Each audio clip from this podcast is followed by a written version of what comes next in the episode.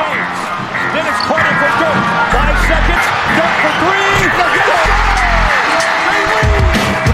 Van a zaj, nincs egyszer a végén, ha battog a spalding Minden nap élmény, blokkok és zsákok Na gyere megmutatom, ez NBA szerelem Keleten, nyugaton, robban a zaj Nincs egyszer a végén, ha battog a spalding Minden nap élmény, blokkok és zsákok Na gyere megmutatom, ez NBA szerelem Keleten, nyugaton Éj jó! Szép jó napot kívánok mindenkinek, Rédai Gábor vagyok, ez a Rep City keleten-nyugaton podcast, és most kivételesen nem Zukály Zolit, hanem Agárdi Lacit köszönhetem a mai adásra. Szia Laci! Szia Gábor, köszöntöm a kedves hallgatókat, és ugyan Zoli nincs ide, én is örülök, hogy itt lehetek. Nos, szerintem sokan örülnek annak, hogy végre meghívtunk téged újra a műsorba, mert én úgy veszem észre, hogy rendkívül népszerűek azok a cikkek, amiket prezentálsz ugye a saját blogodon, az NBA Magyarország csoportban, és hát ez nem is véletlen, mert elég komoly és mélyremelő elemzéseket láthatunk tőled. Egy nagyon picit mesélj már erről, hogy mégis hogy jött az ötlet, hogy majd egy ilyen blogot indítasz, ilyen NBA-vel foglalkozó blogot? Az ötlet körülbelül három évvel ezelőtt jött, és nagy lelkesedésemben úgy három hónapon keresztül csináltam is, majd röpke 33 hónap szünet után most ismét folytatom. A kihagyásnak voltak okai, legfőbbképp az, hogy tudtam újságíróként dolgozni a köztes időszakban, és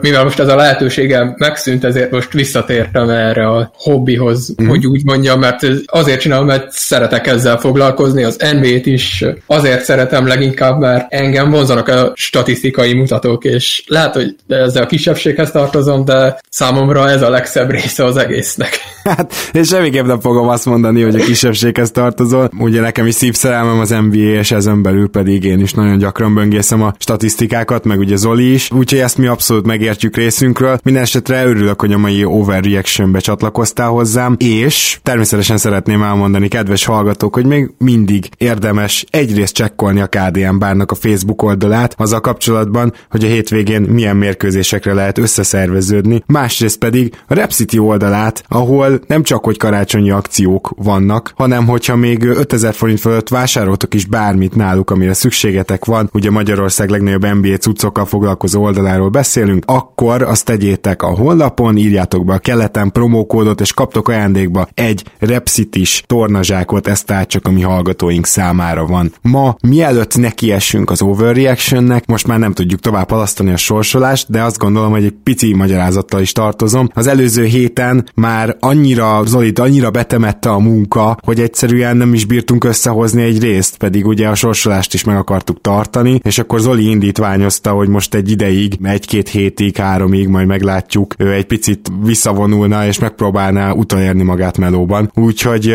a következő pár adásban valószínűleg majd egy csomó vendéget fogok hívni. Nem, nem hiszem, hogy sok újdonság lesz benne, mert mindegyiket jól ismeritek már, és Zoli majd valamikor új évtáján visszatér közénk. Addig is viszont a sorsolás, hiszen volt egy játékunk. A lényeg az volt, hogy ha a Patronon támogatsz minket, és egyébként mész ki NBA meccset nézni tavasszal, vagy hát akár már decemberben, akkor jelez nekünk, és hogyha jelentkeztél, akkor mi sorsolunk. A győztesnek két jegyet maximum kétszer száz dollárig kifizetünk, azért ezek már elég jó jegyek lehetnek, és Laci, akkor téged kérnélek most meg, hogy egy random szám generátort azt légy szíves tölts be. Meg vagyok. Szuper, addig felsorolnám, ugye egy, tíz darab jelentkezünk volt, felsorolnám csak a keresztneveket, és Laci, neked megmondom, hogy a legalacsonyabb szám az egyes, a legmagasabb a tízes lesz, amit Rendben. be kell állítanod. Szóval egyessel Lajos drukkolhat, kettessel István, hármassal Bálint, négyessel László, ötössel Gábor, hatossal Patrik, hetessel Tamás, nyolcassal Ádám, kilencessel Zoltán, és tízessel Áron. Tehát ők jelentkeztek Patreonon, és Laci, akkor arra kérnélek, hogy nyom meg azt a varázsgombot, és mondj egy számot. Már is, és mielőtt csalással vádolnának, szeretném leszögezni, hogy az említett László az nem egyezik velem. Úgyhogy... Igen, igen, igen, igen, jogos. És már is generálom, és a 9-es anyerő. Kovács Zoltánnak szeretnénk gratulálni, aki a patronunk, és megnyerte ezt a díjat, vagyis kettő darab meccs belépő jegyet az amerikai túrájára, úgyhogy Kovács Zoltán sok szeretettel gratulálunk, a többieknek pedig nagyon szépen köszönjük, hogy megtiszteltetek minket azzal, hogy jelentkeztetek, mert hát összesen voltatok tizen, többre számítottam, de az is igaz, hogy mondjuk van 180 patronunk, az is nagy szó, hogy 180 emberből 10 ezen a tavasszal NBA meccsre megy, szóval valahol meg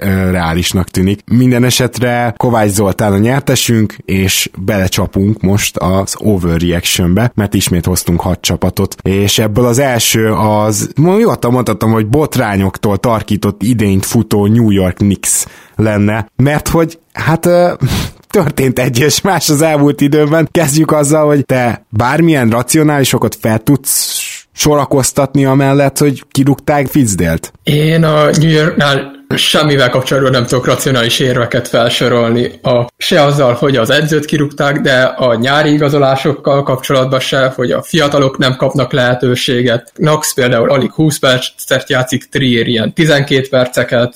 RJ Barrettnek is kezdenek visszaesni a percei, és a veteránokat pedig annyit játszatják, amennyit nem szégyellik, miközben olyan szerződéseik vannak, amikkel még így is nehéz lesz őket elcserélni, hogy csak egy évük van a többségnek.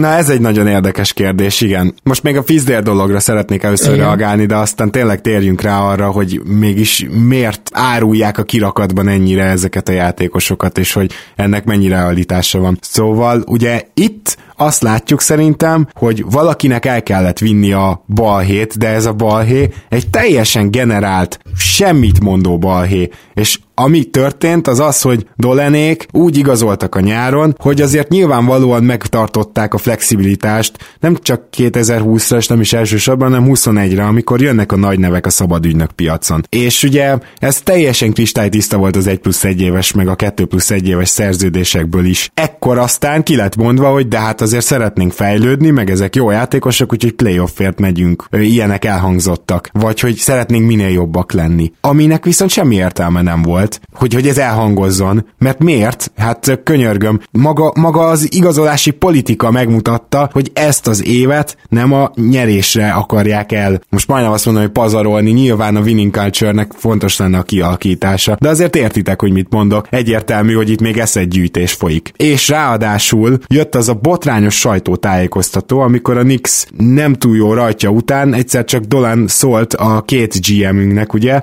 hogy hát tessék lemenni és nyilatkozni Fizdél helyett arról, hogy hát ennél jobbra számítottunk, és hogy milyen megteszünk, hogy fejlődjön a csapat, ami egyébként nevetséges. Tehát hogy jut a tulajdonosnak ilyen eszébe? Tehát már, már, itt, már itt lehetett látni, hogy, hogy itt, itt valami furcsa delíriumba vannak azzal kapcsolatban, hogy ők majd jók lesznek, vagy az is lehet, hogy nem, hogy jól tudják, hogy nem lesznek jók, de úgy tesznek, mintha jók akarnának lenni, amit viszont senki nem vesz be az égvilágon, és ha ennek volt az áldozata Fizdél, akit egyébként nem tartok kiemelkedő egyzőnek az eddigi pályafutása alapján, tehát nem mondom, hogy ő lenne a jövő bajnok New York Knicksének az egyzője, de hogyha most tényleg ezért kellett mennie, akkor az szerintem nevetséges, és nem csoda, hogy a fél egyző világ felszólalt ellene. Igen, valószínű, hogy nem egy top 5-ös vagy top 10-es edző Fizdél, sőt szinte biztos, de a jelenlegi edzőpiacon nem nagyon tudnak olyat hozni, akivel jobb eredményeket tudnának elérni. Ezért se volt értelme ennek a döntésnek mert ha azt veszük, hogy például jön egy Becky Hammon, ami szenzációs lenne sok szempontból, és valószínűleg megpecsételni a karrierjét. De hát igen. Ak- akkor se lennének előrébb. És nem, nem, nem, egy perccel se lennének előrébb. Hát most, ha csak Becky Hammon nem húz elő valami Inner Popovicsot azonnal, amit én nem hiszek egyrészt, másrészt meg itt Popovics se tudna csodát tenni. Hát szegény már most San Antonio sem tud, vagy alig tud. Hát szóval van egy keret, ami abszolút nem úgy van összerakva, hogy jól illeszkedjenek egymáshoz a puzzle darabkák, hanem úgy van összerakva, hogy itt egy csomó veterán, akiért eszetet szeretnék szerezni, második köröst, első köröst, fiatal, stb. És akkor most rátérhetünk arra, hogy ráadásul Fizdél eleget téve szerintem a csapat akaratának, vagy pedig annak a nyomásnak téve eleget, hogy itt mindenképpen nyerni kell, nem tudom melyik volt a, az igaz, de a kettő közül az egyik biztos, játszatta a veteránjait. És ezek a veteránok, ezek közül, hát nem tudom te hogy vagy vele, Laci, én egyetlen egyet, Marcus Morris-t tudom elképzelni, hogy érte akár még egy first round picket is lehet kapni, de hogy ő, ő neki lesz cserepiaca, abba biztos vagyok. Ki a franc vinne most el egy Bobby Portiszt ilyen 10 milliós szerződéssel, akár csak egy plusz egy évre is? Szerintem Morrisnak az elcserélése is nagyon problémás lehet, mert megnéztem azokat a csapatokat, akiknek így erősítés lehetne. Contendernek 20 percekre nagyon jó lenne, de egy rájátszásért küzdő csapatnak is, de gyakorlatilag egyiknek sincs olyan szerződése, nem tudnak olyan szerződéseket összecsomagolni érte, amivel szabályos cserét tudnak érte csinálni. Uh-huh. A, Mit szólsz a Portlandhez? Pont azt akartam mondani, hogy a Portlandet néztem, hogy esetleg még a deadline előtt, mikor már Nurkic visszajön, akkor Weizerőt be lehetne cserélni mondjuk egy Morris plus Ellington, vagy Morris plus Sportis csomagra. Uh-huh. De ez a maximum.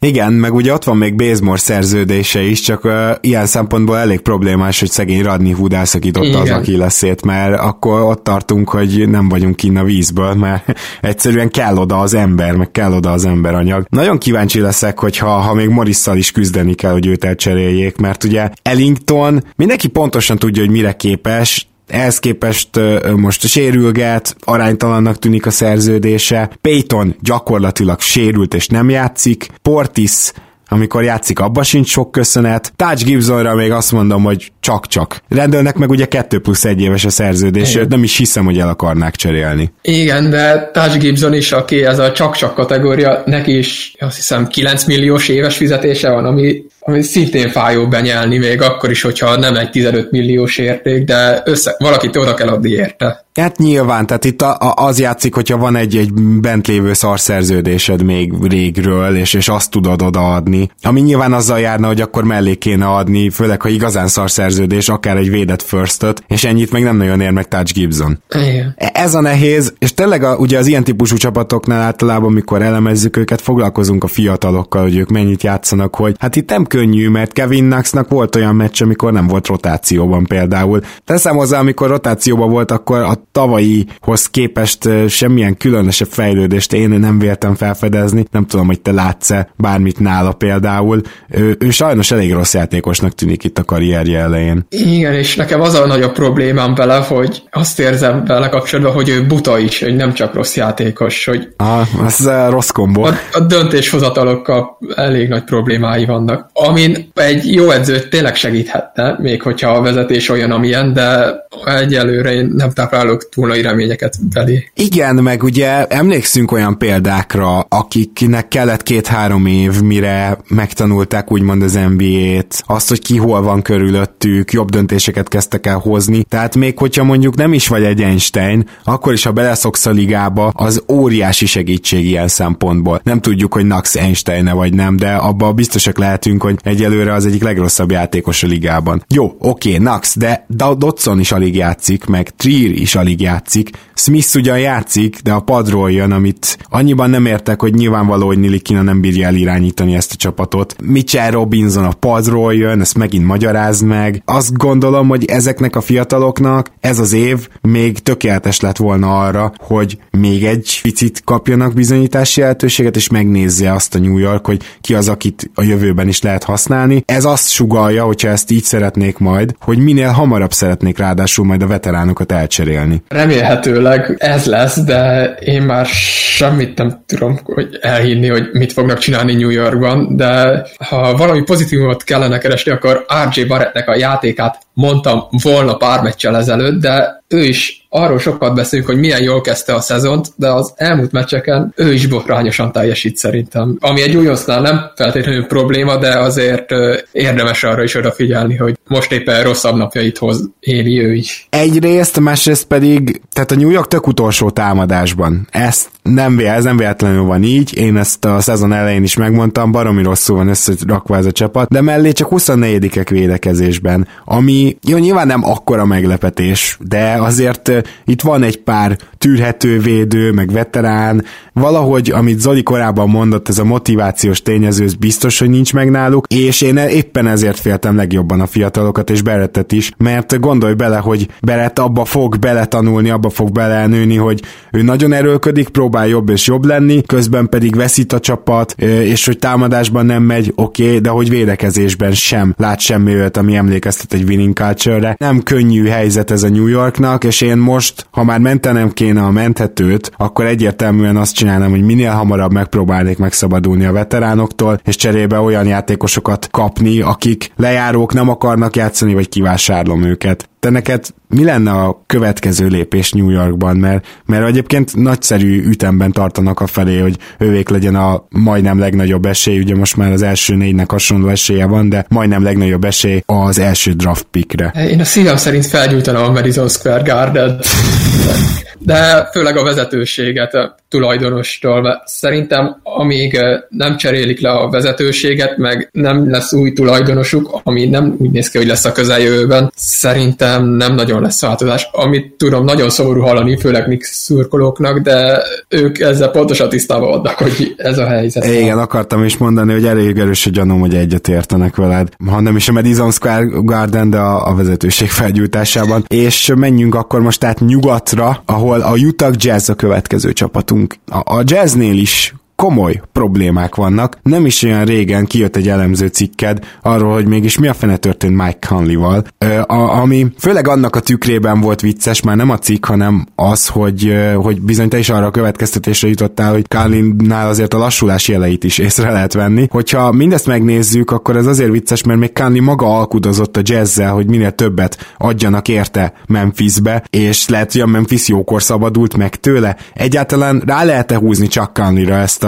hát hihetetlen rossz formába kerülést, inkább úgy mondanám, mert voltak azért jobb időszakai ennek a jazznek idén. Nem tudnám egyértelműen őt hibáztatni, abban biztos vagyok, hogy valamennyi idézőjeleket mutatok most felelőssége van abban, hogy rosszul teljesít, lehet, hogy tényleg elkezdett öregedni, de ahogy nem szeretek magamra hivatkozni, de ahogy a cikkemben is írtam, a Rubionál is megfigyelhető volt, hogy az első 15-20-30 meccsén gyengén teljesített, meg teljesen máshogy játszott, mint ahogy korábban az egész pályafutása során, és nem lennék meglepődve, hogyha a szezon végére elkezdene illeszkedni a csapathoz. Én is azt gondolom, hogy Kárlit még nem kell eltemetnünk, és hogyha jobban illeszkedik a csapathoz, akkor ő tényleg nagyon jól fog, mert neki mindene megvan ehhez. Nyilván nem az a védő, aki három-négy éve volt, de még mindig egész korrekt védő, és emellett ő off the ball is jó játékos volt, mindig is. Tudta a catch and shoot triplát dobni, nagyon jó secondary vagy first ball handler, tehát mitchell ezeken megosztozhatnának, tehát elvileg minden stimmel, hogy gyakorlatban aztán ugye,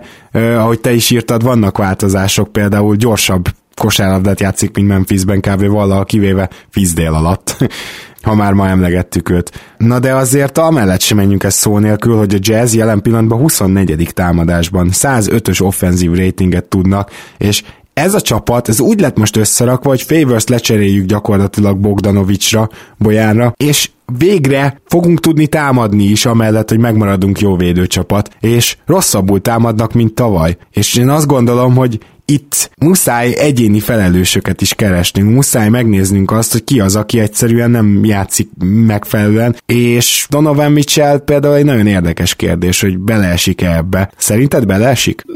Nálam kevésbé esik bele, és azért, mert nézegettem most az advanced statokat így, mielőtt most elkezdtük a felvételt, és azt hiszem, hogy mikor a Donovan Mitchell nincs a csapatban, akkor a Jazznek az offensive ratingje 95 körül van, ami durván alacsony, és ennél is sokkolóbb, hogy amikor Bogdanovics nincs pályán, akkor a Jazznek 92,1-es offenzív ratingje van. Hát ez azért, hát valahol sokkoló, de azért nem meglepő, Igen. mert ez a kettő játékos jelentette eddig az offenszt úgy, ahogy van. Csak ezzel az a probléma, hogy Donovan Mitchell, és ezt ki akartam emelni, le- lehet, hogy fejlődött idénre is nem igazán látjuk, de az biztos, hogy a legrosszabb dobás elosztása ez most karrierjének. Rengeteg hosszú, középtávolit vállal. Az egész jazz is egyébként tavalyhoz képest több középtávolit dob, kevesebb triplát már arányaiban, és kevesebb szer próbálkoznak a gyűrű közeléből. Tehát analitikus szempontból ö, egy ilyen tragédia történt, vagy egy katasztrófa,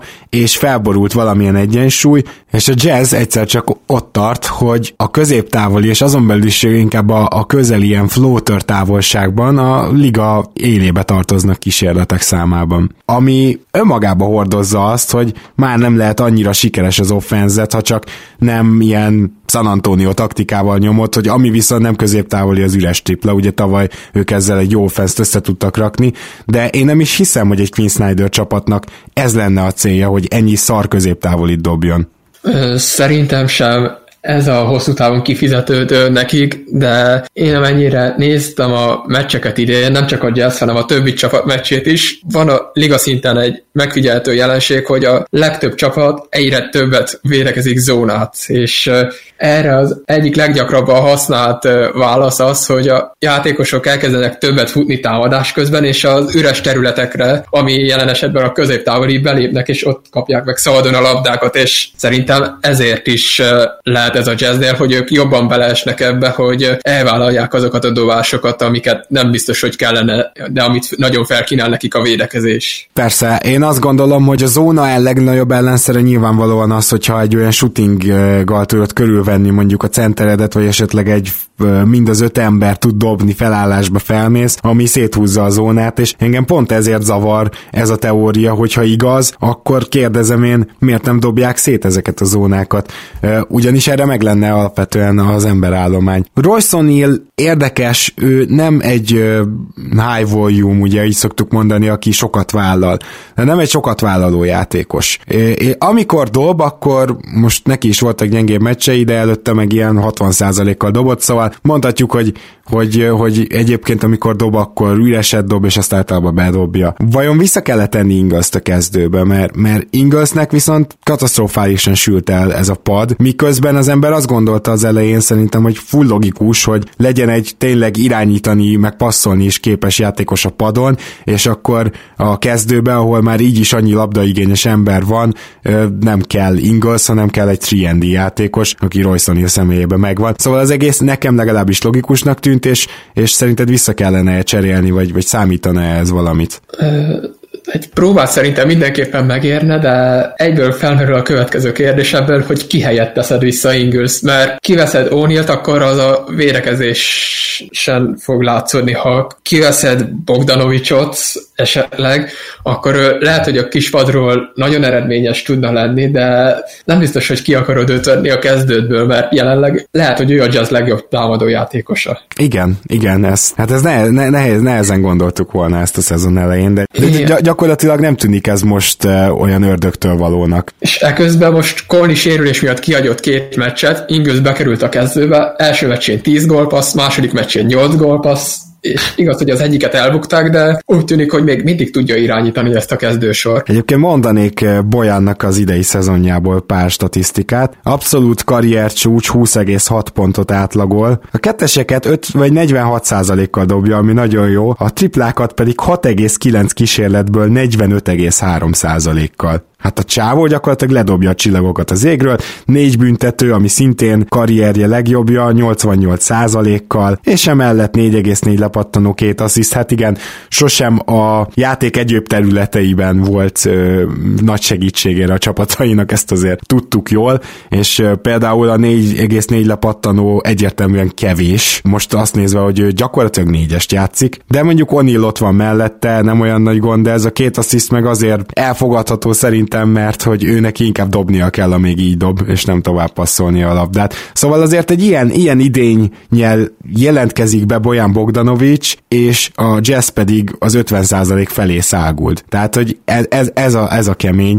Említettük akkor tehát Conlit, említettük, én említettem Mitchell-t, Goberrel mi a helyzet szerinted? Hát az advanced statok szeretik őt most is, a, például védekező PIPM-ben negyedik helyen áll, ami azért még mindig nagyon elit, de az az érzésem van, hogy valahogy ő se találja a helyét támadásban. Nekem is, ezért kérdeztem, igen. Most nyáron a válogatottban láthattuk, hogy őt még akár többre is lehetne használni, mint a Jazz használja, mert igaz, hogy FIBA rendezvényen, de sorra hozott 4-5 gólpasszos meccseket is, a passzjátékát is tudnák talán jobban használni. Abszolút. Szerintem Gober ilyen szempontból maximálisan jobban használható lenne, és lehet, hogy favors eltávozott az a viszonylag jól passzoló magas ember, aki, aki valamit működtetett itt egyébként. Azért nem gondolom ezt, mert ugye a jazz az egy elképesztően pick and roll-ra épülő játékot játszik, és most nem csak arra kell gondolni, hogy egy pick and roll aztán rögtön megy be Mitchell vagy Kalni, hanem akár több, négy-öt pick and roll is lemegy egy támadás alatt, tehát Snyder mindig is ezt csinálta,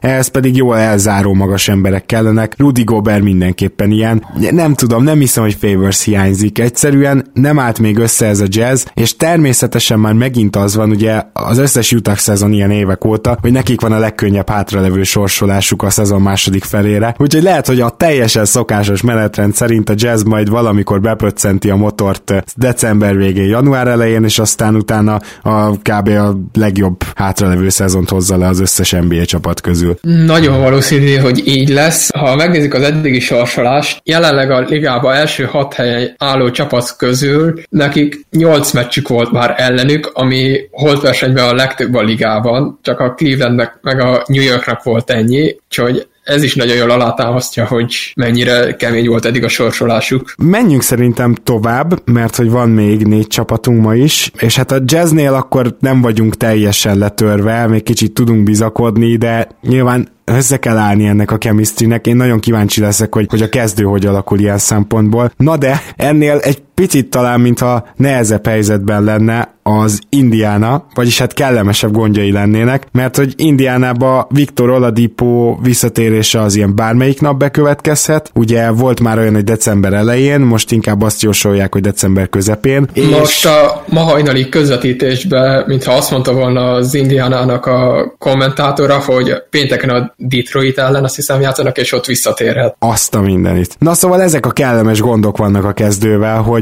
az Indiana tényleg működik. Turnerrel, Savonisszal a kezdőben, Warrennel, aki dobálja a triplákat, és nagyon úgy tűnik, hogy jól, Lembel. Most van egy működő, működő kezdő, azt gondolom, hogy Brogdon teljesítményét már meg is énekeltük, nagyon jó, nagyszerű teljesítmény nyújt eddig Malcolm Brogdon. Azért az ő teljesítményéről ezzel kapcsolatban is szeretném megjegyezni, hogy playmakingben nagyon magas szinten kezdett, de azért szépen kezd visszajönni a földre, mert az első 8 meccsén 9,9 gólpaszt átlagolt, és azóta, ami, azon a 12 meccsen, ahol pályára lépett, 5,8 gólpaszt átlagolt. Ezt érdemes úgy is nézni, hogy szerintem elkezdett kialakulni az Indiának a, táma, Indiánának a támadójátéka. Ugye az első pár meccsen még egyáltalán nem voltak meg annyira, hogy ki hol van, kinek milyen szerep jut, és éppen ezért egy irányító ilyenkor ugye jól jön, aki akár pick and rollból sokféleképpen tud szervezni, gólpasszokat osztogatni, és azt látom az Indinél, hogy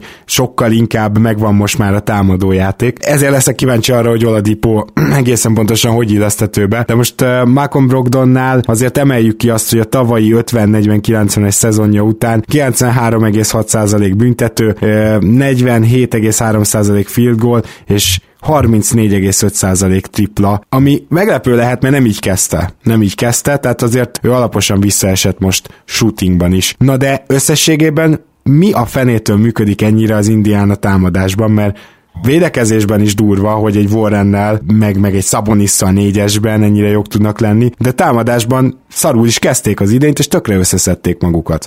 Egyrészt tényleg ebben benne lehet az, hogy Brogdon is kevésbé őre a labdára, hogy többieknek is nagyobb teret ad, hogy járjon a labda, és ez látszik a számain is, aki nagyon alul értékel szezont hoz a kispadról, nagyon jól elirányítgatja a második sort, és amikor Brogdon nincs, akkor is nagyon szépen játszik a többiek keze alá, és valahol ez a rendszert is dicsérheti, hogy miért jók támadásban, mert a szezon előtt tervezett kezdőötös, amiben nincs benne még Oladipo, hanem Jeremy Lamb van kettesben. Igen. Ez az ötös is csak 10 meccset játszott az eddigi 24-ből együtt. Aha, ja, hát ilyen szempontból nekik szerintem baromi jól jött ez a gyenge sorsolás, mert az Indiánának eddig alig volt nehéz meccse gyakorlatilag, és még a, például olyan is történt, hogy a jazz a idegenbeli keleti túráján, ahol ilyen Raptors, meg nem is tudom, Boston talán, de hogy ilyen elképesztően erős csapatokkal túrázott ráadásul, szóval annak a közepén ment Indiánába, és akkor hirtelen a jazz defense-nek dobott az Indi 122 pontot emlékeim szerint, vagy valami hasonlót, tehát, tehát még az erős ellenfeleknél is így így, meg vagyunk csillagozva. Mondjuk ennek a fényében ettől a keleti hatodik helytől ugye kilenc verességgel nem is kell feltétlenül hasra esni. Nem is jöhetett volna jobbkor az Indiánának egy ilyen könnyebb szezon kezdet, mert amikor most nehézé válik majd a sorsolás, addigra valószínűleg lesz Oladipo. És még azt hozzátenném egyébként, hogy ugye jelen pillanatban nyolcadikok ugyancsak védekezésben, de benne vannak abban a szűken vett elit tízesben, abban a tíz csapatban, amelyik kiemelkedően jól védekezik, és el van szakadva a mezőny többi részétől. Támadásban pedig jelen pillanatban középmezőny az Indiana. 16. helyen állnak, de itt, mit tudom én, mindjárt mondok egy pontos adatot, 108,1-es offenzív ratingjük van, valóban kb. a liga közepéről beszélünk. Egyetértesz velem, hogy ez nagyjából a maximum így dipó nélkül támadásban? Én ettől sokkal kevesebbet vártam tőlük, még könnyű sorsolás ellenére is, úgyhogy nekem nagyon kellemes csalódás ez eddig. Van-e esetleg olyan játékos, aki, aki meglepett téged külön egyéni teljesítményre? Nekem az újon centerű Goga Vitadze kellemes meglepetés, aki Turner sérülése kor kapott nagyobb lehetőséget, és úgy nézett ki, mint egy olyan játékos, aki készen áll arra, hogy 15-20 perceket játszon a ligában, és nekem külön örömteli volt, hogy mióta a Turner visszatért, azóta is kap ilyen 8-10 perceket, és nem veszett el a kispad végén azóta sem. Nekem is, és főleg Zolinak örömteli ez, de ezt azért meg is szolgálja, mert a csávónak valami egészen elképesztő blokkátlaga van például 36 percre vetítve, szóval, hogy azt kigondolta volna, hogy az NBA-ben ő első évben így érvényesülni tud védekezésben, vagy én legalábbis nem, és akit még külön érdemes megemlíteni, az szerintem mindenképpen a Warren Lamp páros, mert hogy nagyon érdekes volt azt megnézni, hogy tavaly ugye mind a kettő karrierévet hozott, de szépen csöndben. Senki nem figyelt rá annyira, hogy mi történik Charlotte-ban a, mit tudom én, kb. harmadik számú játékossal, mi történik a kb. harmadik, negyedik opció TJ Warrennel abban a tragikus Sunsban, és az Indiana azért felfigyelt rájuk, és nekem nagyon úgy tűnik, hogy itt most egy jó üzletet csináltak, ugyanis olcsón, relatíve olcsón el lehetett őket hozni, és végül is működik a dolog. Tehát azt mondanám, hogy az Indiánának a vezetőségét is megtapsolhatjuk, mert én is tök szkeptikus voltam, hogy ez a két játékos működni fog-e, és egyelőre úgy tűnik, hogy, hogy rendben vannak, Lem ráadásul védekezésben is hozzá tud tenni, és Warrenen is azt látom. Lehet, hogy ez Macmillan varázsa, de hogy, hogy abszolút oda teszi magát védekezésben, és nem ember hátrány.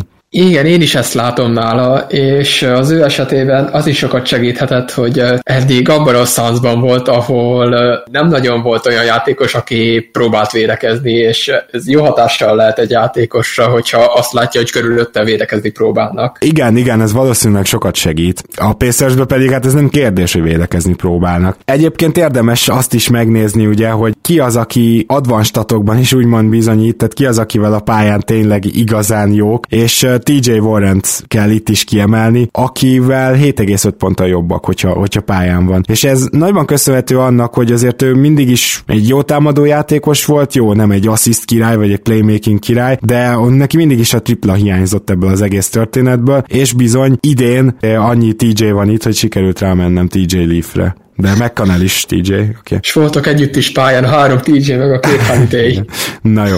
Idén bizony a tavalyi 42,8 és 43% után egyelőre 39,5 százalékkal dob, csak 3,2 rádobásból, de azt gondolom, hogy ezzel minden Indiana szurkoló kibékül, és emellé 18,4 pontot átlagol. Ő is kicsit ilyen Bogdanovics-szerű játékos olyan szempontból, bár kevesebb triplát dob, hogy, hogy ő tőle sem kell számítani sok asszisztra, sok lepattanóra, de amíg, amíg így például 83%-kal büntetőzik mellé, tehát amíg ennyire hatékony, addig azt gondolom, hogy segíteni fogja ezt az offenszt. Igen, ráadásul nála mindig az az érzésem, legalábbis idén, hogy ő csak azt vállalja el, amit neki ad az ellenfél védekezése, hogy nem erőlteti túl. Aha, ez egyébként um, igaz Roysonira is például, de azért Warren mégiscsak Warren azért agresszívabb. Agresszívabb. Így van, így van, így van, így van.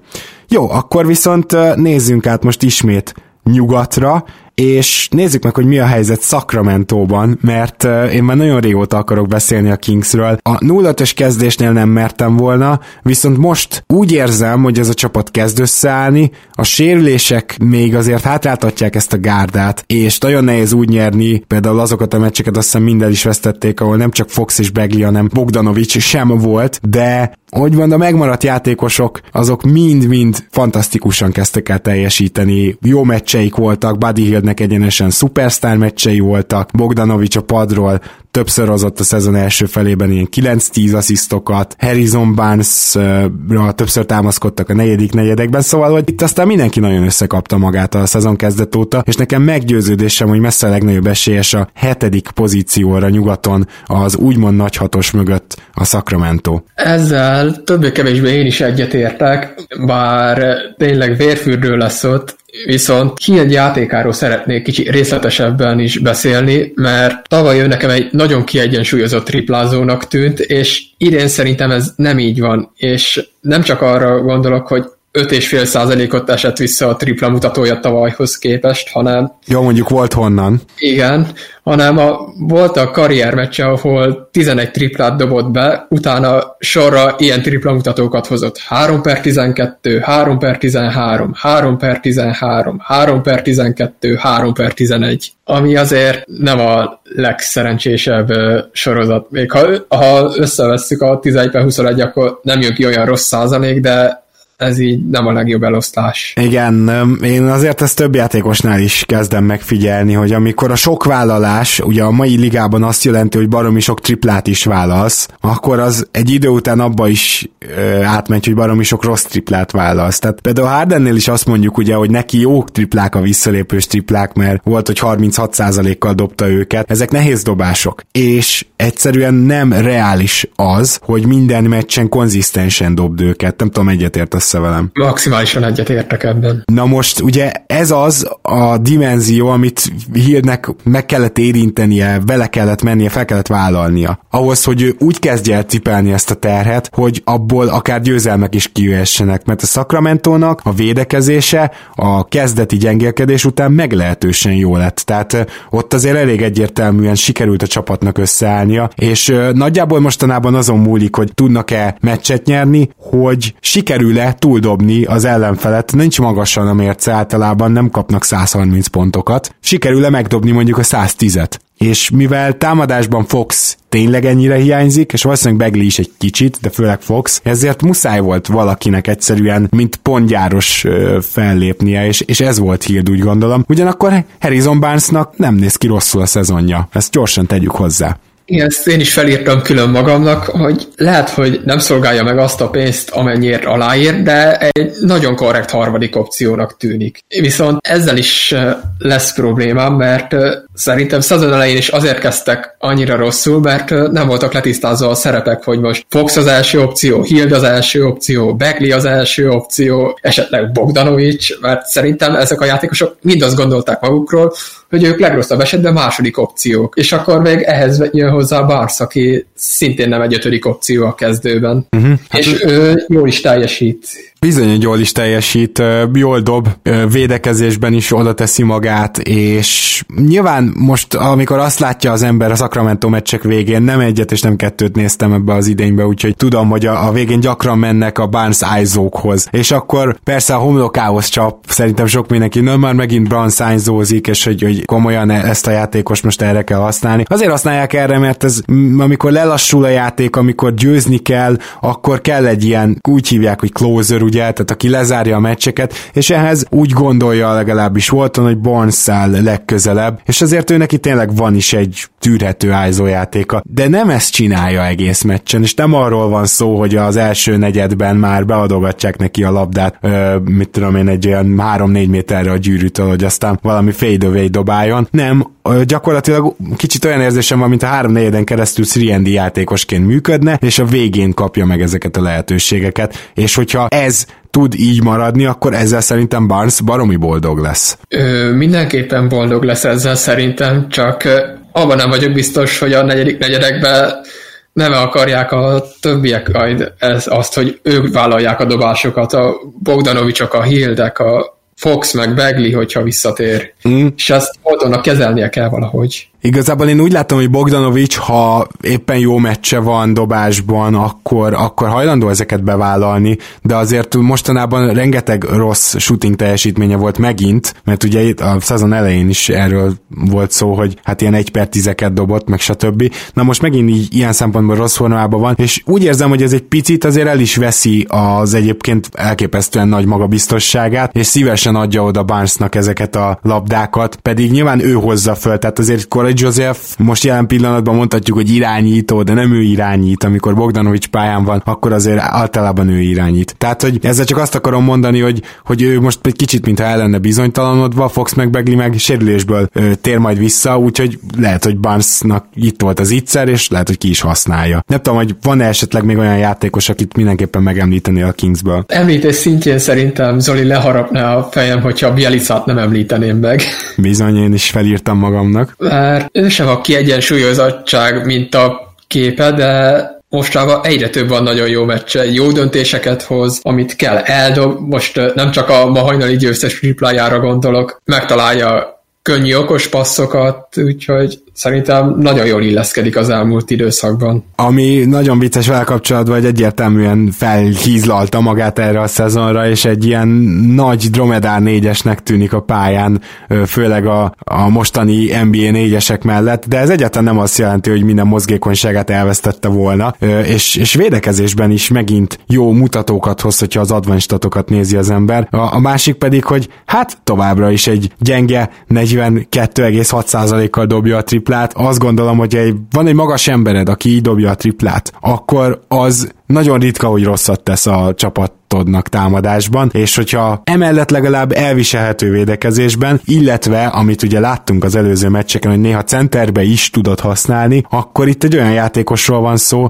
akit nagyon nehéz lesz majd kitenni akkor a rotációból, amikor visszajön Begli, mert erre is nagyon kíváncsi vagyok, hogy akkor mi lesz Bielicával. Te most kivennéd őt? Nem venném ki, de Beglit meg egyszerűen játszatni kell, mert a Kingsnek fontosabb az, hogy Begley-ből jó játékos csináljanak két-három év alatt, már mint Liga Elit szinten jó játékost. Mint hogy most Bielicával kettővel idén elérjék a hetedik helyet. Mm, igen, igen, igen. Ebben igazad van, és hát ugye ebbe bukott bele egy kis túlzással az előző egyző Dave Jörger, hogy ő, ő, azért úgy volt vele, hogy azért szeretne minél jobb lenni inkább, és nem volt hajlandó kezdetni Beglit. Ez, ez azóta nyílt titok, úgyhogy ezek után nyilvánvalóan Volton nem meri majd meghúzni azt, hogy nem játszatja Beglit, de akkor is nagyon érdekes ez, mert most láttam a Raptorsnál azt, hogy ugye Larry meg Ibaka egy meccs eltéréssel visszatértek, és addig kialakult egy baromi jó chemistry, egy, egy, egy nyilván gyengébb csapat, zseniálisan működött együtt. És amikor ők visszajöttek, azóta keresi magát a Raptors, pedig Larrynak is volt két nagyon jó meccse, Ibakának is volt legalább kettő nagyon jó meccse, de nem az, hogy visszajöttek, és ők még nagyon rozsdásak, szarul játszanak, ilyesmi, hanem az van, hogy ugye egyszerűen, amikor kialakul egy 7-es, 8-as rotáció, és az működik, nagyon nehéz beilleszteni embereket, még, még, még jobb embereket is, és kíváncsi vagyok, hogy a Kings ezzel hogy küzd meg, mert ezen múlhat szerintem ez a bizonyos hetedik hely. Én azt gondolom, hogy a Kingsnek a következő időszakban 50% fölé kell majd másznia, és ezt csak úgy tudják megcsinálni, hogyha minél problémamentesebben tudják visszahozni a rotációba ezt a két embert. Igen, ezzel egyetértek. Az az igazság, hogy én nem is Begli miatt aggódom, hanem inkább Fox miatt, aki szerintem a legnagyobb potenciállal rendelkezik ebből a Kingsből, és én tavaly nagyon megszerettem a játékát, de az az érzésem, hogy valamilyen szinten jó az a Kingsnek, hogy Joseph van a pályán, mert ő egy kevésbé labda domináns játékos, és Foxnál nekem az volt az érzésem, hogy idén nagyon rátelepedett a szezon elején a labdára. Uh-huh. Nekem sem volt teljesen meggyőző Fox a szezon elején, úgyhogy ezt mindenképpen kiemelten kell majd követnünk, mert ha minden igaz, akkor nagyon is közeleg a visszatérése, legalábbis én ezt olvastam. Menjünk át akkor ismét keletre, mégpedig a Philadelphia 76ers-höz. Nem tudom, hogy hogy vagy vele, de én nem, nem számítottam arra, hogy a Filinek lesz ilyen, ilyen kétarcúsága. Tehát azt gondoltam, hogy ha, ha szenvedni fognak a szezon elején, mert ugye nehéz összeállni egy teljesen új rotáció, akkor nem, nem az lesz, hogy mit tudom, az egyik meccsen baromi jók, a másik meccsen pedig hirtelen nem tudnak támadni, hanem az lesz, hogy egy ilyen középszerű csapatként indulnak, és aztán majd kifejlődnek. Na most jelen pillanatban ez a kétarcúság tökéletesen lebontható, otthon a liga valószínűleg legjobb csapata, vagy ha nem a legjobb, az egyik legjobb. Otthon. Micsoda? Még verehenek otthon, úgy Igen, hogy... idegenben pedig 50% alatt. 5 hetes mérlegük van jelenleg idegenben. Mi lehet erre a magyarázat? Mert szerintem ezt nagyon logikusan nehéz megindokolni, vagy, vagy megérvelni náluk is benne lehet ebben az ingadozásban, bár nem feltétlenül az, hogy otthon idegenben játszanak, hanem úgy általánosságban, hogy nagyon keveset játszott eddig együtt az alapcsapat, amit, amit terveztek föltenni. Náluk is összesen kilenc meccsen játszott együtt a Simmons, Josh Richardson, Tobias Harris, Horford Embiid és gyakorlatilag folyton változik az, hogy ki játszik, ki nem. A Korkmaz is hol be tud szállni, hol nem. Tájmon is hol a rotációban van, hol nem Úgyhogy nincs meg náluk az az állandóság még, ami kellene egy stabilabb teljesítményhez szerintem. Arról nem is beszél, hogy ez az ötös, ennek a net ratingje egyébként egészen fantasztikus, ugye Pándi Gergő is nemrég említette adásban, hogy ilyen Szerint 21,3 Igen, tehát 21-3-nál járunk, e, ez elképesztő. Tehát, hogy ez a, nyilván ez az a kezdő ötös, ami miatt azt mondjuk még sokan, és én még most is azt mondom, hogy ez a csapat playoffban akár a legnagyobb esélyes lehet keleten. De azért valamilyen mérleg kell majd ehhez, nem elég szerintem az ötödik helyen beszánkázni mondjuk, és érdekes számomra az, hogy a Philadelphia otthon nagyon meg tud verni jó csapatokat is, vagy egyszerűen van válasza a jó csapatokra is. Idegenben pedig egyszerűen rosszabb csapatoktól is ki tud kapni, akárhogy is a sérülések befolyásolják a rotációjukat, ennél mindenképpen meg kell találniuk egy kiegyensúlyozottabb formát, mert amikor mondjuk megnézted a meccsüket a Miami ellen, amikor megnézted a hazai meccsüket meccseket a Raptors ellen, akkor, akkor azért azt láttad, hogy igen, itt most jó csapatokat vernek meg. A miami ugye ráadásul nagyon. Ben Simmons, mit gondolsz most nem a bedobott két triplájáról, hanem arról, hogy emberünk szerinted ugyan, mert megvádolták ezzel, ugyanaz a játékos, mint amikor a ligába jött, vagy tetten érhető az, hogy ebben vagy abban fejlődik? Védekezésben szerintem határozottan fejlődik több védekező statisztika is van, amivel vezeti a ligát, és nem csak a labdaszerzés, ami csalóka lehet sok játékosnál, mert vannak olyan játékosok, akik arra hajtanak, hogy csak hajkurásszák a labdaszerzéseket, és ezzel többet árulnak, mint használnak, de ő tényleg oda teszi magát, és kimutatható hatása van a védekezésre. Támadásban mm, nehezebb megítélni, hogy fejlődötte, mert most három év alatt a harmadik különböző felépítésű csapatban kell játszania, mert első évében volt ő és Embiid, utána volt Butler, most megint teljesen átalakult, úgyhogy a csapat úgyhogy nincs könnyű helyzetben. 8,5 assziszt egyértelműen a kiszolgálásra helyezi idén a hangsúlyt, 14,3 pont az a legkevesebb, amit idén, tehát amit a karrierjében valaha elért, hogyha ez így maradna. Ugye 15,8 és 16,9 pontja volt, viszont ugyanakkor hatékonysággal nincsen probléma, ugye röhögünk, amikor ezt mondjuk vele kapcsolatban, hiszen triplát nem dob rá, hogy lehet úgy hatékony, hát úgy, hogy ugye a gyűrű közelében ő továbbra is. Zseniálisan fejez be, és nyilván a lerohanások is benne vannak ebbe, tehát azért neki a, a lerohanások nagy fegyverei, a büntető az még mindig csak 60% környékén. Ez is egy olyan dolog szerintem, a büntető, amin lehetne fejleszteni. Tehát nem a 60% nem azt mondom, hogy, hogy vészes, hogyha őt mint magas embert nézzük, de valójában azért csak irányít. Úgyhogy, úgyhogy ilyen szempontból ez lenne az első szerintem, amit megpróbálhatnám, mert ő oda tud jutni a vonalra. Tehát a betöréseit nagyon nehéz megakadályozni, ugye nagyon atletikus, tényleg a kettő plusz egyek is megvannak neki, de ez például egy hatalmas lehetőség lenne a fejlődésre, hogyha nem is azt mondjuk, hogy egyből akkor kezdjen el meccsenként hat triplát rádobni nem? Persze, határozottan, és szerintem a büntetőzés az jelenleg fontosabb is lenne a játékával, hogy az fejlődjön, mint a tripla, mert akkor még nagyobb lenne tudna támadni a gyűrűt, amiből ha nem a kiosztások jönnek, akkor, agy, akkor leverik a gyűrű alatt, mert annyira hosszú karjai vannak, meg annyira magas, hogy a védői nem nagyon tudják szabályosan megállítani, és ha jobban dobja a büntetőt, akkor határozottabban indulhat el befelé. Abszolút.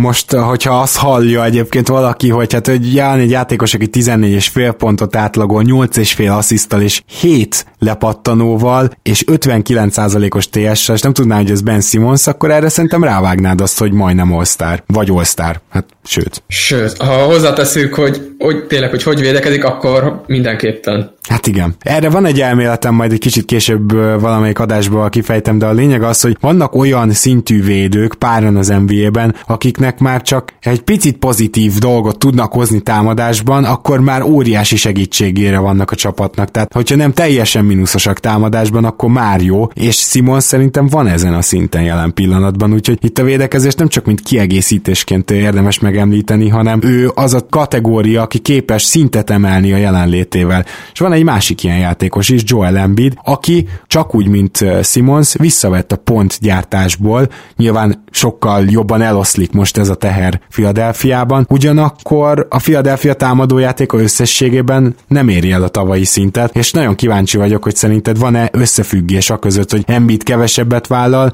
és hogy nem tudnak olyan jól támadni. Nyilván azért ez egy másik csapat. És szerintem ez az utolsó félmondat a kulcsebben, mert ha összeszoknak jobban, akkor javulni fog ez a támadójáték, és szerintem rájátszásban ugyanúgy Embiid fog dominálni, mint az előző években próbált, illetve meg is tette jó néhány meccsen, de szerintem hosszú távon kifizetődő lehet ez a filinek, hogyha most a többiek megpróbálják megtalálni a helyüket a támadó játékban. Nagyon érdekes az, hogy Embinek volt ugye 20 pontos szezonja, majd 23, majd 27 és fél, és most ismét 22. Ez némi önfeláldozást is sejtett, mert nem hiszem, hogy az van, hogy, hogy annyival rosszabbul dobna, illetve látom, hogy nem az van. Ugye, ami érdekes, hogy most jelen pillanatban 3,5 triplát dob 31,3 kal Szerintem jó, ezért sem kell tapsikolni, de ha, ha ezt tudná tartani, vagy mondjuk egy 33-ig felvinné, ja, három és fél, az teljesen jó már egy centertől. Tehát, hogy nem itt van a kutya elásva, a két pontosokat egyébként 50%-kal dobja, tavaly is tavaly előtt ennél kicsit jobban dobta, de összességében ez egy korrekt szezon, viszont azért őt is sokan vártuk az MVP versenybe, legalábbis én például azért ilyen top 5-be vártam, hát ahhoz azért köze nincs, és nem lesz ekkora usage-al. Az teljesen esélytelen, de szerintem ez tényleg nem is baj, hogy így van. Mm. Ebből profitálnak majd csak szerintem, hogy kisebb szerepe van most. Meg ha abba gondolunk bele, hogy Embiid azért sérülékeny játékos, és vigyázni kell rá jobban, mint egy átlag játékosra, akkor nem is feltétlenül baj, hogy kisebb szerepe van most az alapszakaszban. Valószínűleg igen, sőt, erről beszéltünk sokat Zolival is, hogy, hogy hogyan lehet őt pihentetni, és arról valahogy nem beszéltünk, hogy azért a játékban is lehet őt pihentetni, hogy, hogy nem minden rajta keresztül megy, meg mondjuk nem minden második második Philadelphia támadás úgy néz ki, hogy ő posztapol. Jó, ö, még Joshi charleston akartam emlegetni, csak azért, mert nagyon kevés szó esik róla. Arról, hogy ő most éppen sérült, és a Philly így is jó meccseket is hoz, aztán megint volt egy meglepetés, teljes dupla VTF vereségük ugye az előző héten. De szóval Richardson tök durva, hogy nem hiányzik annyira, mert egyébként 38,6%-kal triplázik idén, és 16,1 pontot átlagol. Emellé ráadásul asszisztban is tudta tartani tartani azt az előző évben látott playmakinget, 3,6 assist, 1,1 steal, és hát figyú, itt van egy játékos, aki jól dob, egy nagyon picit kiveszi a részét az irányításból, illetve ugye mondjuk, hogy hatékony, hát 57%-os TS-sel dolgozik, jó hatékonyságú, nem extra, de jó hatékonyságú, és egyébként jó védő, hát ez nagyon jól hangzik a Philadelphiának, tehát, és, és arról nem is beszél, vagy nem kezdte olyan jól a szezon, és a sérülése előtt jött bele igazán, hogyha visszatalál ahhoz a formához, akkor én azt gondolom, hogy őt semmiképpen nem fogják megbánni, még hogyha nem is egy az egybe tudja pótolni Butlert. Szerintem lehet, hogy összességében még jobban is járnak vele, mint Butlerre jártak volna, hogyha marad, és uh, ugyan látjuk azt, hogy Butler most uh, mennyire jól is illeszkedik a Miami-ba, és nem csak játékosként, hanem az öltözőbe is, ahogy a csapat vezére, de a Sixers ezt valószínűleg nem tudta volna ugyanígy hozni, és a csapaton belüli szerepe miatt vele több probléma lett volna. Ebben van valami, igen. Minden Richardson is jó, Korkmaz például hol jó, hol nem. Kiegyensúlyozatlan a Fili, ezről beszéltünk, a játékosoknál is felfedezhető ez a kiegyensúlyozatlanság, de akkor, jól értem a szavaidat, te például azt várod, hogy a Fili majd összeálljon, eltűnjön ez a ide-oda kilengés, és akkor ez a csapat, ez gondolom, hogy egy nagy run az, amit váratunk tőlük, vagy hogy jóval feljebb kerülnek ennél az alapszakaszban is a tabellán? Hogy az alapszakaszban mennyire kerülnek előrébb, arról nem vagyok meggyőződve, hogy sokat, mert náluk tényleg az a kérdés, hogy mennyire tudnak majd összeszokni a kezdők, mert Embiid, a, Embiid pihenni fog előbb-utóbb többet is szerintem, mint eddig, és Horfordra is nagyon vigyáznak, és nem tudom, hogy az alapszakaszt mennyire veszik idézőjelesen komolyan, uh-huh. de a rájátszásra azt várom, hogy összeállnak. Kíváncsian várom, hogy ilyen szempontból hogy alakul a Fili szezonja, mert végül is olyan nagyon csalódottak nem lehetnek eddig a Fili drukkerek, de nyilván ö, gyakorlatilag mindenki ellen esélyesként lépnek pályára, ha meg ezt nézzük, akkor az ilyen, azt hiszem Chicago elleni vereség, meg hasonló történetek, azok nem annyira férnek bele. Mai utolsó gárdánk, az uh, nyugaton lesz ismét, nem más, mint a Phoenix Suns, amelyiket nagyon nehéz szerintem így, így megítélni, mert elképesztően jól kezdtek, és talán a Suns is tudták azt, hogy ennyire nem jó a csapat. Tehát nyilván. De emlékszünk azokra a net ratingekre, hogy még a legelején így vezették benne a ligát, meg, meg ott voltak az élmezőnyben, és azért szépen csöndben egy, egy nagyon komoly vereség sorozatba futottak bele, ami sokban köszönhető Rubio sérülésének, csak hogy amikor ő visszajött, akkor sem lettek sokkal jobbak. Ennyit számít Aaron Baines, vagy azért helyére kerül a Suns? Mit gondolsz erről a most nemrég megszakított vereség sorozatról? Baines nagyon sokat számít, mert amikor nem ő a center, akkor Frank Kaminski a center, ami 2019-ben nem tudom, hogy mennyire hangzik jól. Én mert... nem biztos, hogy jót tesz a védekezésednek. Igen, mert ő gyakorlatilag egy dologra lehet nagyon jól használni, és az a tripla dobás. Ugyanakkor ebben a szezonban eddig 8 olyan meccse volt, ahol rámert legalább három triplát, és abból egy sem esett be. És hogyha nem esnek be a dobásai, vagy egy meccsen minden esik, másikon semmi, akkor semmi hasznot nem fog hozni, és a védekezés ez meg tényleg nem fog semmit hozzátenni. Úgyhogy a, nem is Baines hiányzott, hanem az, hogy Kaminskinak kevesebbet kell játszania szerintem inkább. A Sunsnak még így is egyébként az offenzív ratingjével nincs gond, tehát az még 111,5-ös, és ez a hatodik helyen áll a, a Suns, ami, amivel szerintem bármikor kibékülnének. Nyilván ennél is egy picit jobb volt egyébként nem számokban, csak helyezésben a szezon első felében. Ahol, ahol ez tényleg tetten érhető ez a visszaesés, hát az bizony a védekezés, mert ismét ott tartunk, hogy a Phoenix Suns csúszik lefelé, most már 18. legjobb védelem csak az övék, ugye ők, ők voltak följebb 10-11 környékén, és hát valószínűleg az volt a maximumuk. Szerinted, hogyha Baines visszatér, akkor stabilizálni tudják magukat a középmezőnybe védekezésben, mert én úgy érzem, hogy ez lesz a kulcsa annak, hogy harcba lesznek a playoffért hosszú távon.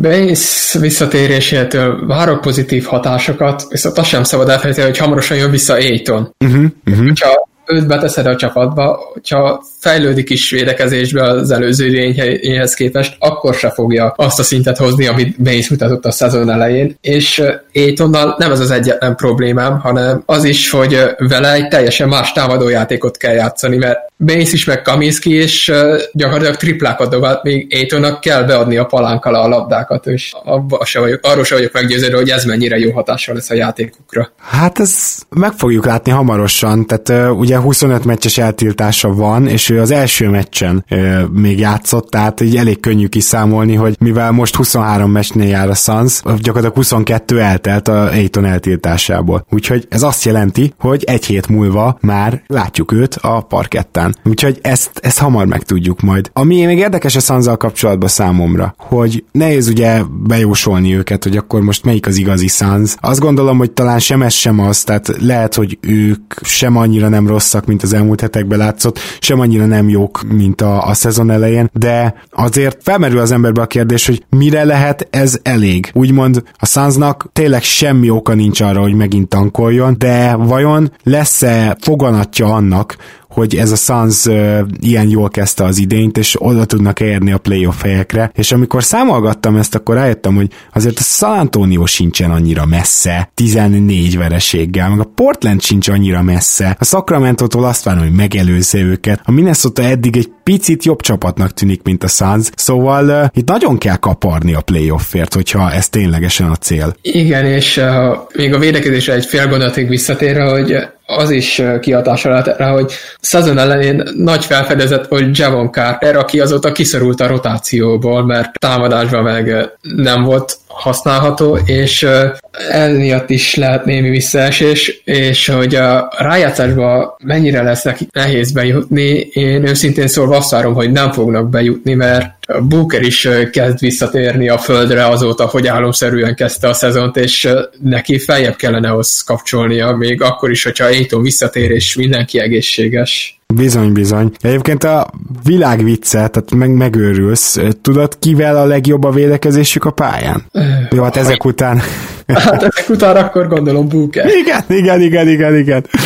Nagyon kemény, 11,3 ponttal jobb a védekezésük, hogyha Booker pályán van. Ez egyébként egy érdekes effektus lehet akár, mert sokszor van az, hogyha van egy gyengébb védőd, akkor körépíted a védekezést, hogy ő neki az erősségeit azért mégiscsak tud érvényesíteni, a gyengeségeit meg elrejteni. Könnyen lehet, hogy a Sunsnál a kezdőben nagyjából ez van. Szerintem ez van, mert a Rubio jó csapatvédő, Ubre jó csapatvédő, Saric okos, és ez ki tudja használni védekezésben, és Vész is jó csapatvédő, úgyhogy... Sőt, Vész van... igazából nem rossz rim protector. Tegyük hozzá, hogy az, ezt az elemet is meg tudja kijeleníteni, mert ugye, hogyha van egy gyenge perimétervédőd, nagyon fontos, hogyha esetleg rajta átmennek egy az egybe, akkor kivárja a gyűrűnél majd azt a betörő játékos. És Bénszebbe szerintem kifejezetten okés. Igen, és ezért is lesz érdekes Aiton visszatérése, mert ő meg azt mutatta az első szezonjában, hogy ez nem annyira az erőssége. Bizony, és érdekes. Tehát, hogy hiába, hogy Aiton mondjuk alapvetően egy jobb játékos mondjuk, mint Baines, legalábbis több mindent tud a kosárlabdából, de ettől függetlenül nem azt jelenti, hogy a másodéves Aiton hatásban feltétlenül felveszi a versenyt vele. De hát Aiton meg egy olyan projekt, akit muszáj játszatnod, és teljesen indokolt is, hogy játszas, mert tényleg nagy tehetség. Muszáj lesz visszatenni, az egyértelmű,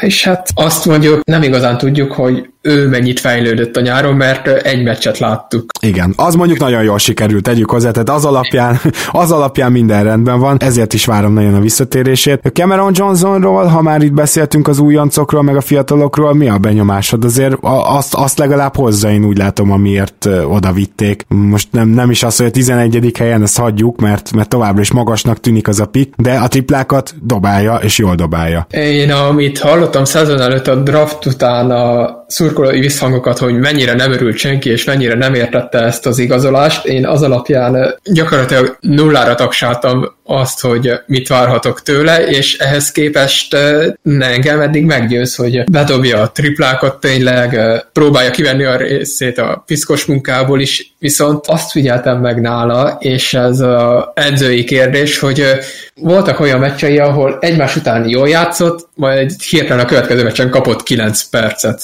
és uh-huh. néha elfelejtik őt, pedig nem nagyon szolgált rá ez, arra, hogy ne játszon. Ez azért is érdekes, mert ugye van Ubre, Bridges, meg ő, akik NBA klasszikus értelembe vett wing játékosok ebben a keretben. Tehát azért három ilyen játékost illene tudni forgatni, nem? Tehát jó, persze Booker is valamennyire wing, mert hogy kettes, de hát ő, ő azért ballhandler, ő azért nem az a klasszikus értelembe vett wing, és nyilván Saric is ott van négyesben, de hát ő meg azért inkább magas ember, tehát értjük ezt, hogy, hogy azért ennek a három játékosnak elég időt kellene valahogy adni. Furcsa is, hogy nincs így. És nem tudom, hogy ez mennyire fog változni, mert tényleg a akik játszanak, azok nem játszanak rosszul így a, a wing posztokon, de lehetne jobban menedzselni a perceket. Mm. Ami még érdekes, hogy Okobo így visszatért a, a rotációba. Nyilván amikor Carter végül kikerült, mert szegény teljesen fakezű, tehát volt egy-két jobb meccse az elején, meg ugye egy zseniális védő tényleg, tehát Javon Carter defensive highlightokat tessék nézni YouTube-on, már azt hiszem nem először mondom, de, de hát teljesen fakezű játékos, és Okobo visszakerült a rotációba, de valójában valójában szerintem még, még nagy megoldás nincs továbbra se csere irányítóra. A Sunsnál egyszerűen örülnek annak, hogy, hogy legalább valamilyen irányítójuk van most már ugye Rubióval. Igen, azt hiszem, hogy akkor teljesítenek a legrosszabbul, amikor Rubio nincs a pályán. Így net ratingben most nem tudom hirtelen, hogy mennyire állnak, de... Ez abszolút igaz, de nagyon érdekes az, hogy Ricky Rubioval a pályán rosszabbul védekeznek, amit nem gondoltál volna. Viszont annyival jobban támadnak, de, de ott, ott tényleg ilyen nagyon szignifikáns a különbség, hogy gyakorlatilag Rubioval a legjobb a net ratingjük. É, és a másik pedig, amit Rubio hozott szerintem, az a periméter védekezés megszervezése. Tehát azt azért látod a meccseken, hogy ő küldi a játékosokat. Tehát Bukernek eddig senki nem mondta, hogyha valaki hogyha rossz helyen állt, hogyha rossz rosszul segített le. Most pedig van egy játékos mellette, aki ezt megszervezi, és ez önmagában egy óriási segítség egy olyan játékosnak, aki esetleg gyengébb csapatvédő, mint ahogy Booker ugye tudjuk, hogy az. Igen, és nem csak Bookeren látszódik, hanem eh, nekem idén nagy kedvencem lett uh, Ugra is, aki védekezésben uh, nem minden advanced statisztika szereti őt, de, de amennyire ő kapar és hajt, majdnem már olyan érzésem van, mint hogyha Patrick Beverly-t látnám a pályán, akit amúgy szintén nem tartok elitvédőnek, de amilyen, amennyire hajt a pályán, az a, azzal is nagy hasznot tud hajtani. Igen, igen, igen, és tényleg megsüvegelendő. Van-e még bárki, akit a Sunsból megemlítenél, vagy akár, akár a csapattal kapcsolatban írtál még föl valamit? Szerintem minden elhangzott. Még csak annyi tényleg Bookerre egy fél gondolatig visszatérve, hogy az első 13 meccsén 50%-kal triplázott, az azóta eltelt 10 meccsen 32,8%-kal. Igen, szerintem egyébként ez úgy nagyjából korrekt. Tehát egy 40%-os tripladobó az nagyjából így építi fel a szezonját, hogy van mondjuk kicsit gyengébb időszak, amikor 33 körül van, aztán jön egy 50%-os időszak. Igen, tehát, csak azért is emeltem ki, hogy valamennyire ez is benne lehet abban, hogy visszaestek a jó kezdés után. Uh, igen, tehát Booker teljesítménye azért még mindig nagyon meghatározó számukra. Jó, Laci, nagyon szépen köszönöm, hogy itt voltál ma, és hogy elemezted velem ezt a hat csapatot. Remélem, hogy majd még találkozunk a közeljövőben. Én is nagyon remélem, köszönöm a lehetőséget. Sziasztok! Kedves hallgatók, nektek pedig a figyelmet köszönjük. Megtaláltok egyébként minket egy csomó helyen, ugye a pat, említett Patreonon kívül, ahol tudtok minket támogatni, hogyha akartok, akár havi egy dollárral. Ezen kívül Facebookon is fent vagyunk, Spotify-on is megtaláltok, ugye Soundcloudon, hiszen az a fő hordozónk, YouTube-on is, természetesen is iTunes-on is. Ezeken be lehet jelölni, lehet visszajelzést küldeni, köszönjük minden ilyesmit, és legfőképpen azt köszönjük, hogy hallgattok minket. Hamarosan jövünk, tehát most egy ideig nem Zolival, viszont én itt megpróbálok majd minél érdekesebb, jobb vendégeket hívni az adásba, úgyhogy mindent megteszek, hogy átvészeljük ezt az időszakot, addig is minden jót nektek, sziasztok! One of y'all niggas gonna be fucking with me. I got two bad bitches gonna be rubbing my feet. I got three young niggas down the bus at their heat. And all y'all ain't got nothing Ooh, me. now one of y'all niggas gonna be fucking with me. I got two bad bitches gonna be rubbing my feet. I got three young niggas at the bus at their heat. And all y'all ain't got nothing uh, me. Okay, put your fucking hands up. This the fucking anthem. Smiling cause I'm young, rich, black, and I'm handsome. Not to mention wealthy. Ass on a healthy. Young millionaire. What the fuck can you tell me? Smell me? Nigga, that's Chanel cologne. I'm in Europe with the tourists with no cell your phone. Like, ooh, sound like rich nigga problems. I hit a bad bitch with a fist full of condoms. In the randomness of risky menages. Like, get the hair right, she can get what she want. If it fits, then flaunt it. My drip like a faucet. She told me she was pregnant. I ain't even take the motherfucking dick out my pocket yet. The opposite. She want me to fly her, so I cop the jet. Must be thinking I'm a one way ticket on a runway. Dripping in my feng shui, sipping on a Sunday. One of y'all niggas gonna be fucking with me. I got two bad bitches gonna be rubbing my feet. I got three young niggas down the bus at their heat. And all y'all ain't got nothing in Ooh, now one of y'all niggas gonna be fucking with me. I got two bad bitches gonna be rubbing my feet. I got three young niggas at the bus at their heat. I bought a Montclair coat for the times where it broke. I'ma wear it in the summer on LeBron James boat. Front row, duh, bro. We don't sit on those bleeds. Ain't your pockets obese? They won't fit in those seats. And we like a cold team. Nigga Shaq and Kobe. Like back in 03. I was only like six. I was like 16. But I can give her 16. I can make a bitch scream. That's a bit extreme. I got a thick ball, bitch. I call her Miss Clean. My drip frosty like house and Listerine. And we all all stars. You hardly six string. Yeah, I had to ball hard to harvest these dreams. Swear to God, me too. No Harvey Weinstein. The coupe was lime green. My wrist was blinding. We party in South Beach, Ferraris and blue cheese. Fuck does that even Nigga, mean? Just let the hook sing. One of y'all niggas gonna be fucking with me. I got two bad bitches gonna be rubbing my feet. I got three young niggas down the bus at their heat. And all y'all ain't got nothing in Ooh, me. now one of y'all niggas gonna be fucking with me. I got two bad bitches gonna be rubbing my feet. I got three young niggas at the bus at their heat. And all y'all ain't got nothing in me.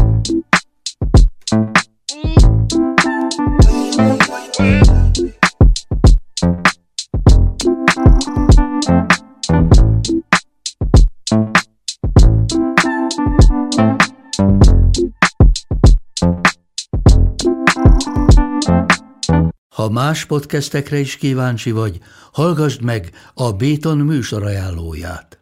El tudod képzelni, hogy a podcastet, amit éppen most hallgattál, fél év múlva már a mesterséges intelligencia generálja? Mi sem. De ha érdekel, eljötte már a gépek lázadása. Hallgass bele az Embertelen podcastbe. Orsós Lajos vagyok, a műsor házigazdája. Egyelőre még élőben. Egyelőre. Fedezzük fel együtt, hogyan ismerkedik, randizik, mesél és vitatkozik Betty és Péter, két teljesen mesterséges intelligencia. Lajos, a podcast címét mond még egyszer, Léci. Oké. Okay. Embertelen podcast. Ez a műsor a Béton közösség tagja.